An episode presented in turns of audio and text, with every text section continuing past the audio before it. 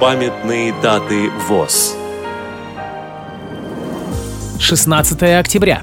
80 лет со дня рождения Асрара Абраровича Галиева, татарского писателя, члена Союза писателей СССР.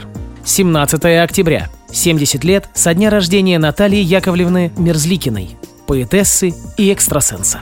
18 октября. 75 лет со дня открытия 8 пленума Центрального правления Всероссийского общества слепых. Программа подготовлена при содействии Российской государственной библиотеки для слепых –